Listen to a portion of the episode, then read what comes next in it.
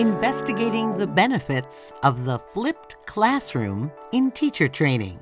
The flipped classroom is an innovative educational approach that emphasizes active learning with the aim of increasing student engagement and academic performance. While educators in numerous disciplines have recently started experimenting with this approach, there is still a lack of solid research assessing its effectiveness in the field of teacher education. To fill this gap, Han Han and Fredrik Mørk of the Norwegian University of Science and Technology have recently examined a multitude of studies focusing on flipped classroom approaches in teacher training environments. The flipped classroom method is a unique student centered approach designed to flip the way in which teaching is traditionally carried out in classroom environments. In conventional learning environments, students are generally treated as passive learners who are expected to first listen to their teachers, complete exercises at home, and then take tests to assess what they have learned. First introduced in the early 2000s, the flipped classroom approach inverts the structure of traditional education methods, asking students to first watch videos of lectures and read curricular material at home, and then take part in interactive exercises in class. This flipped structure can result in more active and engaging learning experiences that encourage students to refine their knowledge in class by collaborating with their peers and instructors. Since it started gaining popularity around 2012, many educators have implemented flipped classroom approaches in primary, secondary, and higher education settings, evaluating their benefits in terms of learning outcomes. However, studies reviewing the ways in which the approach has been applied in the field of teacher education are still scarce. Han Han and Fredrik Mørk at the Norwegian University of Science and Technology recently published a review to synthesize the findings from 33 studies, specifically focusing on the implementation of flipped classroom approaches in teacher training. By including numerous studies across many different countries, the researchers aimed to reveal important insights and trends regarding the advantages and disadvantages of this new educational approach. To carry out their review, Han and Røkenes used a five stage theoretical framework introduced by Arksey and O'Malley in 2005.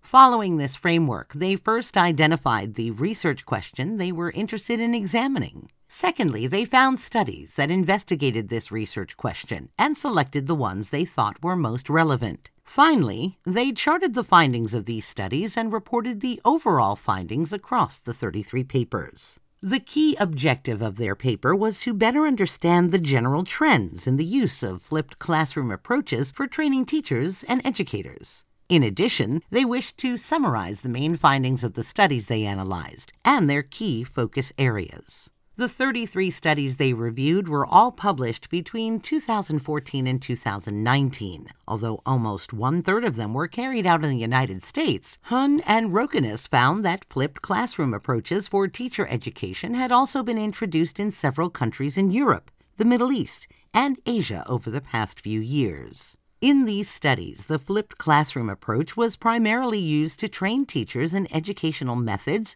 science, and languages. To evaluate the outcomes of the flipped classroom approach, researchers had typically used a combination of different methods, out of which surveys were the most employed. The two measures that were most often assessed by the surveys were student perceptions and academic performance. However, a couple of studies also assessed the perceptions of the trainers, as well as the trainees' self regulated learning, anxiety, self efficacy, and other self reported reflections on performance. In their analysis, Hun and Røkenes observed some interesting trends in the general perceptions and outcomes of flipped classroom approaches for teacher training. Overall, most participants who were surveyed across the different studies had positive attitudes towards the approach. Many trainee teachers reported that it made them motivated to learn and more confident in their abilities. In addition, many trainees felt the flipped classroom method made classes more enjoyable while also promoting flexible and independent learning.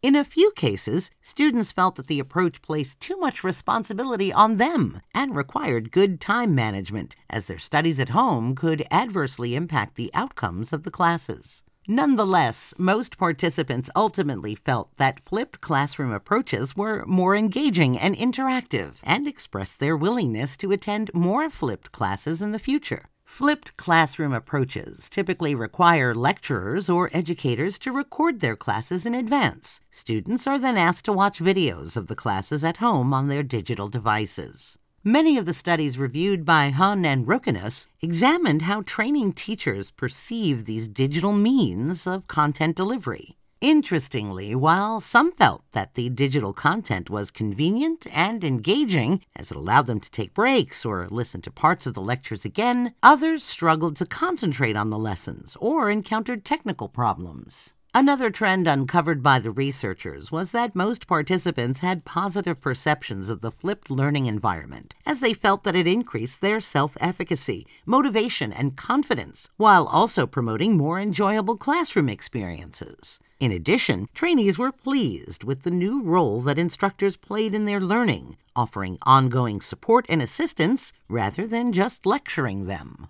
Finally, while some studies found that flipped classroom methods improved the academic performance of trainee teachers, others found no significant difference. However, even in cases where the approach did not improve students' academic performance, it seemed to have positive effects on their motivation, engagement, and self efficacy. The scoping review carried out by Han and Røkenes gathered interesting insight about the overall potential and limitations of using flipped classroom approaches to train new teachers. Their analysis also unveiled several trends in how past studies implemented and evaluated these approaches for teacher training. In the future, the study conducted by these two researchers could pave the way for more in depth systematic reviews, assessing the overall value and limitations of flipped classroom methods for educating teachers. This could ultimately promote the advancement of this innovative approach, as well as its integration in more teacher training programs worldwide. This SciPod is a summary of the paper Flipped Classroom in Teacher Education, a scoping review from Frontiers in Education. For further information, you can connect with Han Han at han dot han at ntnu.no. Are you thinking about an audiobook for your research? Visit scipod.global to find out how we can help increase your science impact.